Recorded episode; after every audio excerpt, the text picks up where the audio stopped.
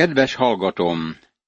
Mózes 5. könyve 13. részének 7. versétől a 10. verséig olvassuk Isten igéjét. Ha testvéred, anyádnak a fia, vagy a saját fiad, leányod, kedvelt feleséged, vagy testi-lelki jó barátod titokban így csábítgat, menjünk és tiszteljünk más isteneket, akiket nem ismertél te sem, atyáit sem, azoknak a népeknek az istenei közül, akik körülötted vannak, akár közel, akár távol, a föld egyik végétől a föld másik végéig. Ne engedj neki, és ne hallgass rá, ne szánd meg, ne kíméld, és ne mentegesd azt, hanem öld meg irgalom nélkül. Te emelj rá először kezet, amikor kivégzik, és csak azután az egész nép. Ez radikális és gyökeres megoldás. Ez idegenül hangzik a lágy szívű és bőségesen ellátott társadalomban. Súlyos felelőssége az embernek, hogy elsőként követ dobjon valakire az ítélet végrehajtásakor, amikor a saját testvérét kell elpusztítania. Ez nagyon kegyetlennek látszik, de végül is sok más ember életét menti meg. Amikor az északi királyság bálványimádásba süllyedt, mi történt? Szó szerint ezreket pusztítottak el, és a legtöbb életben maradottat elvitték rabszolgának. Nem lett volna jobb, ha hamis profétákat megkövezték volna, akik bálványimádásba vitték őket, ahelyett, hogy egész tömegeket kivégezzenek az asszírok. Ugyanezt látjuk a világ sok országában. Vannak lágyszívű és lágyfejű bírák, akiknek semmi keresztény ismeretük nincs. Nem keresztény szempontból gondolnak az ország törvényeire, amelyeket eredetileg éppen ilyen alapon fogalmaztak meg, vagyis a törvénynek való engedelmességet és az engedetlenségért végrehajtott büntetéseket. Bíráink elengedik a bűnözőket, hogy ismét pusztítsák társadalmunkat. Az egyik városban egy ismert bűnöző hét nőt támadott meg egyetlen éjjel. Közülük néhányat megölt, egyet megerőszakolt, és a többieket súlyos sérülésekkel kórházba szállították. Nem lett volna bölcsebb, ha a bűnözőt a legsúlyosabb büntetéssel sújtják, mint hogy sok ártatlan embert megöljön? Isten életeket akar megvédeni a bűnözők elpusztításával. Attól tartok, hogy olyan rövidlátók vagyunk, hogy a halálbüntetés elképzelhetetlennek tűnik sokaknak. Köveszt halánra, mert arra törekedett, hogy eltántorítson Istenettől az Úrtól, aki kihozott téged Egyiptom földjéről, a szolgaság házából. Mózes 5. könyve, 13. rész, 11. vers. Isten végrehajtatja a halálbüntetést. Ma úgy érezzük, hogy a halálbüntetés civilizálatlanságra val. Feltételezem, hogy akik ezt gondolják, azokat nevezi Isten civilizálatlanoknak. Szeretném megkérdezni őket, hogy honnan kapták azt a kis civilizációt és kis kultúrát, amivel rendelkeznek. Mindez Isten igéjéből származott, barátom. Most egyre jobban eltávolodunk Isten igéjétől, és az emberek azt gondolják, hogy ezáltal civilizáltabbnak tűnnek. Ma már veszélyesebb a nagyvárosok utcáin sétálni, mint Afrika dzsungeleiben. Miért? Mert azt hisszük, hogy a halálbüntetés civilizálatlan megoldás, ezért eltöröljük azt. Akik a dzsungelen át vezető ösvényeken járkálnak éjszakának idején, azok nagyobb biztonságban érzik magukat, mint akik a világvárosok utcáin mennek végig, jól lehet azt mondják, hogy a dzsungelekben néha boa konstriktorokkal lehet találkozni. Úgy tűnik, nekik kellene most misszionáriusokat küldeniük hozzánk ahelyett, hogy mi küldenénk hozzájuk misszionáriusokat. Hallja meg az egész Izrael, és féljen, és többé senki se cselekedjék ilyen gonosz dolgot köztetek. Mózes 5. könyve, 13. rész, 12. vers. Nem volt szabad eltávozniuk az élő és igaz Istentől. Ameddig engedelmeskedtek neki, addig áldást nyertek. Azonban nem engedelmeskedtek, és ítéletek szakadtak rájuk. Ez az ő történetük. Ha valamelyik városodról, amelyet Istened az Úr ad neked, hogy ott lakj, azt hallod, hogy elvetemült emberek támadtak köztetek, akik eltántorítják városuk lakóit, ezt mondván, menjünk, tiszteljünk más isteneket, akiket nem ismertetek. Akkor keres, kutas, és kérdezz utána alaposan, és ha valóban igaz a dolog, és megtörtént ez az utálatosság közöttetek, Mózes 5. könyve, 13. rész, 13., 14. és 15. vers. Semmit sem tehettek elhamarkodottan. Alapos vizsgálatot kellett végezniük, hogy megtudják az igazságot, mielőtt ítéletet hoztak volna. Majd így folytatja, irgalom nélkül hányt kardélre annak a városnak a lakóit, és írts ki minden benne levővel együtt, még az állatokat is hány kardélre.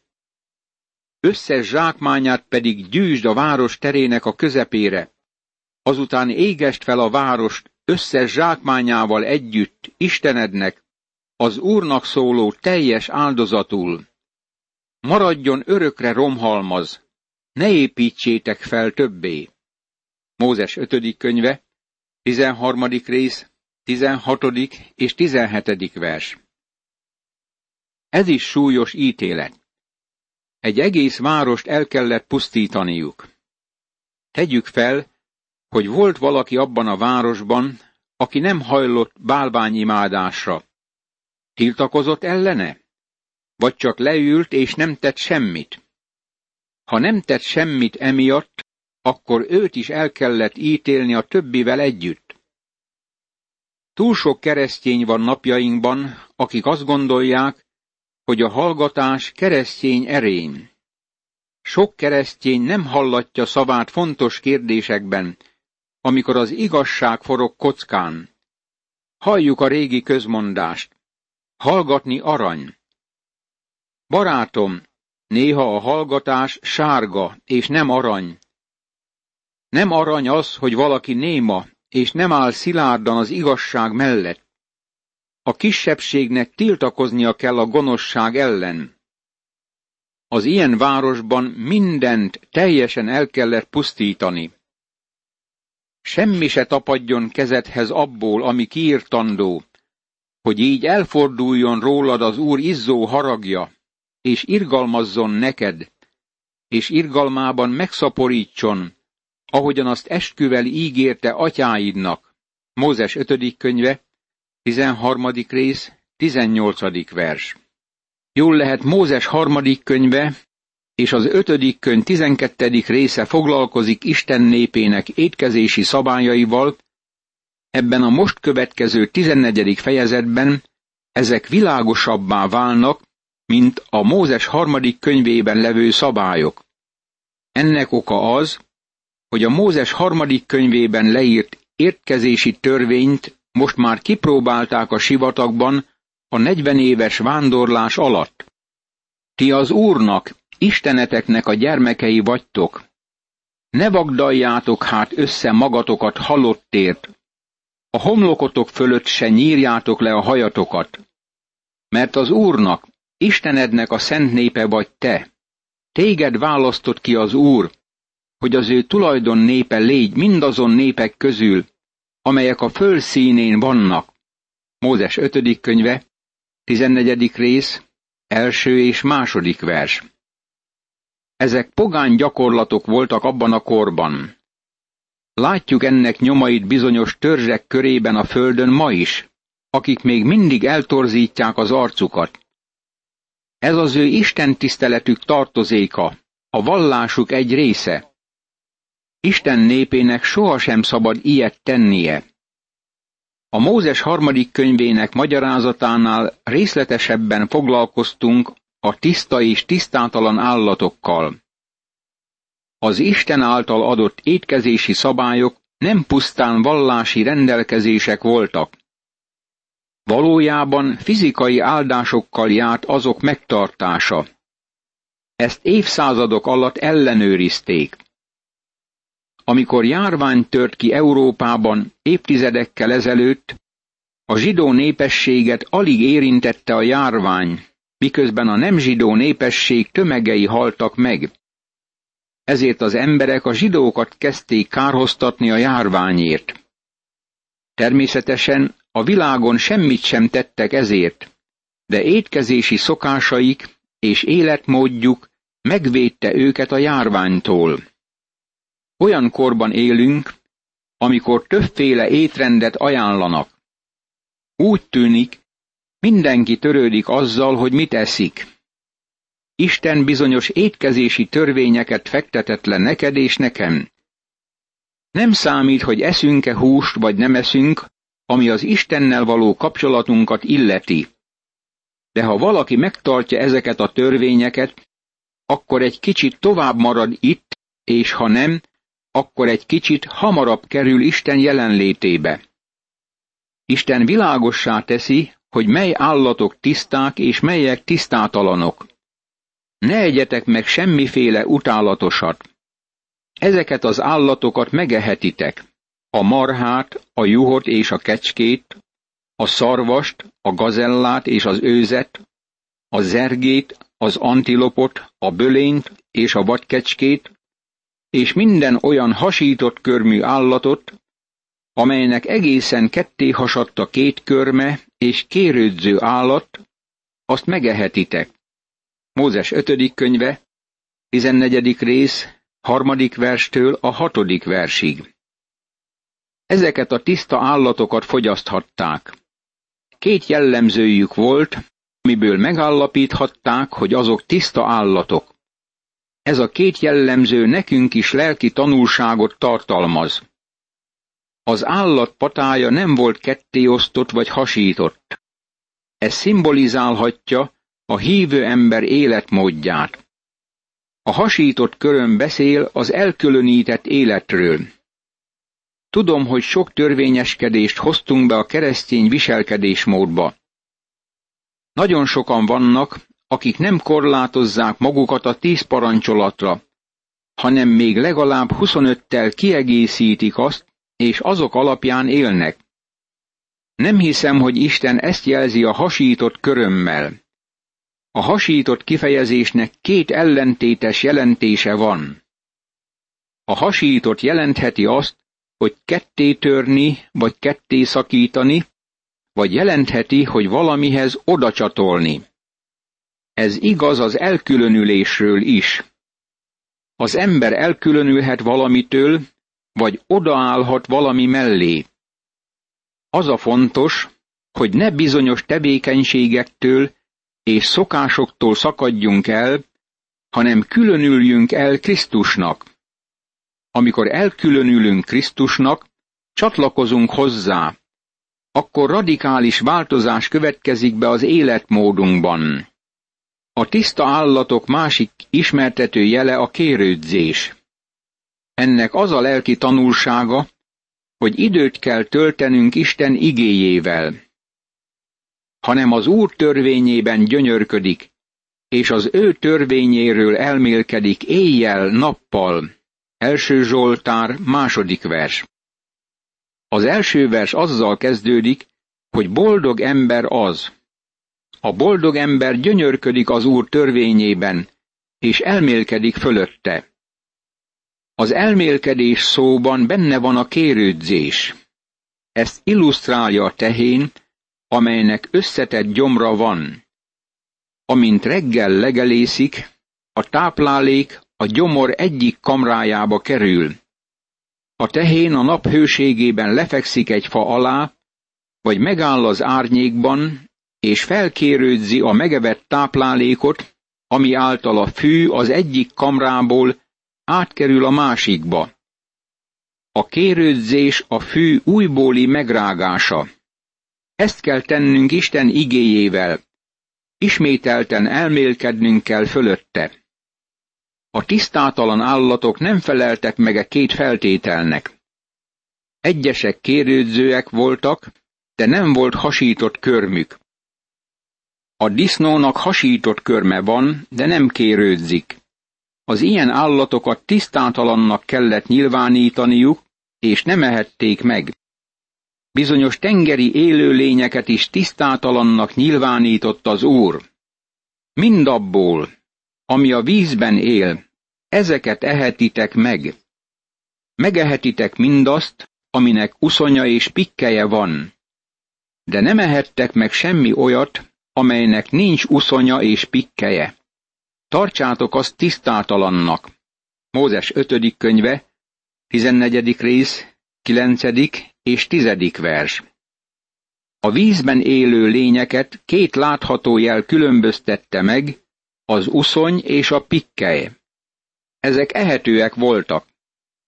Ezután következik a tiszta és tisztátalan madarak sora. Sokan próbálják magukat a mózesi törvény alá helyezni, és sokat tudnak arról, hogy nem szabad disznóhúst enni.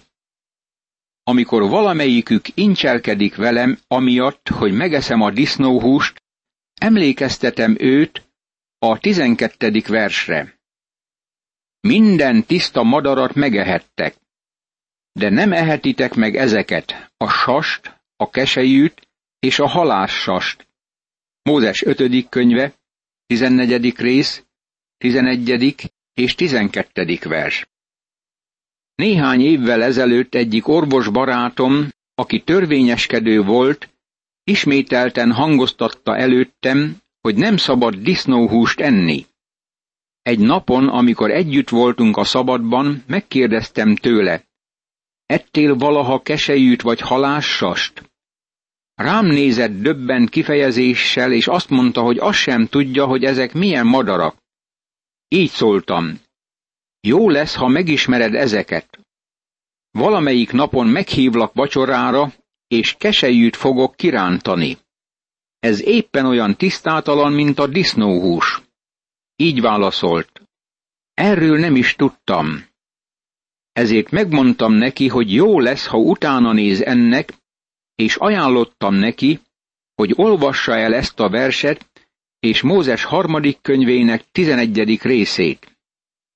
Add meg a tizedet vetésed minden terméséből, ami a mezőn évről évre terem. Az Úrnak, Istenednek a színe előtt edd meg azon a helyen, amelyet kiválaszt, hogy ott lakjék az ő neve. Ezt tedd gabonádnak, mustodnak és olajodnak a tizedével, marhádnak és juhornak az első szülöttjével. Így tanul meg félni Istenedet, az Urat mindenkor. Mózes 5. könyve, 14. rész, 22. és 23. vers. Isten megígérte, hogy megáldja népét anyagi javakkal, ha szolgálják őt. Ebből az áldásból a tizedet az Úrnak kellett adniuk a földterméséből és a nyájból. Ezt a tizedet az Úr előtt kellett elfogyasztaniuk a szent helyen. Ez különleges ünnep volt az Úr előtt. Akkor add el pénzért, és a kapott pénzt tedd erszénybe, s úgy menj el arra a helyre, amelyet kiválaszt Istened az Úr.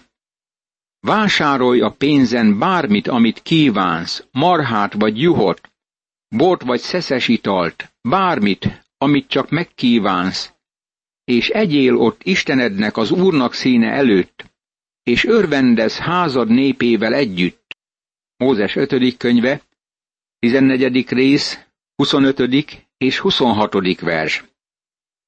Ha valaki túl messze lakott a templomtól ahhoz, hogy odavigye nyájából a tizedet, vagy termésének a tizedét, akkor azt pénzre válthatta át, és megvásárolhatta az úrnak a fölajánlást, amikor a szent helyre érkezett. minden harmadik esztendő végén vett ki annak az évnek a terméséből az egész tizedet, és raktározd el lakóhelyeden. Mózes 5. könyve, 14. rész, 28. vers. Ha gondosan megvizsgálod Isten törvényét, akkor rájössz, hogy háromszor adták be a tizedet. Vagyis termésük 30 százaléka lett az úré, nem csak a 10 százaléka. Úgy tűnik, hogy a tized azonnal a templomba ment, de volt egy tized minden harmadik év végén. Hogyha majd eljön a lévita, akinek nincs birtoka úgy, mint neked, meg a jövevény, az árva és az özvegy, akik lakóhelyeden élnek, ők is ehessenek, és jól lakhassanak. Így megáldja Istened az Úr kezed minden munkáját, amit csak végzel. Mózes 5. könyve, 14. rész, 29. vers. Isten törődött a lévitákkal, akik a lelki szolgálatokat végezték a nemzet érdekében. Azt is figyeld meg, hogy Isten törődött a szegényekkel. Imádkozzunk! Mennyei édesatyám! E törvényeket tanulmányozva ismét hálát adok neked azért, hogy megszabadítottál engem a törvény jármától, és helyette nekem adtad az Úr Jézus Krisztus gyönyörűséges igáját. Add, hogy szent lelked segítségével örömmel hordozzam ezt az igát, és éljek dicsőségedre, és embertársaim javára. Ámen.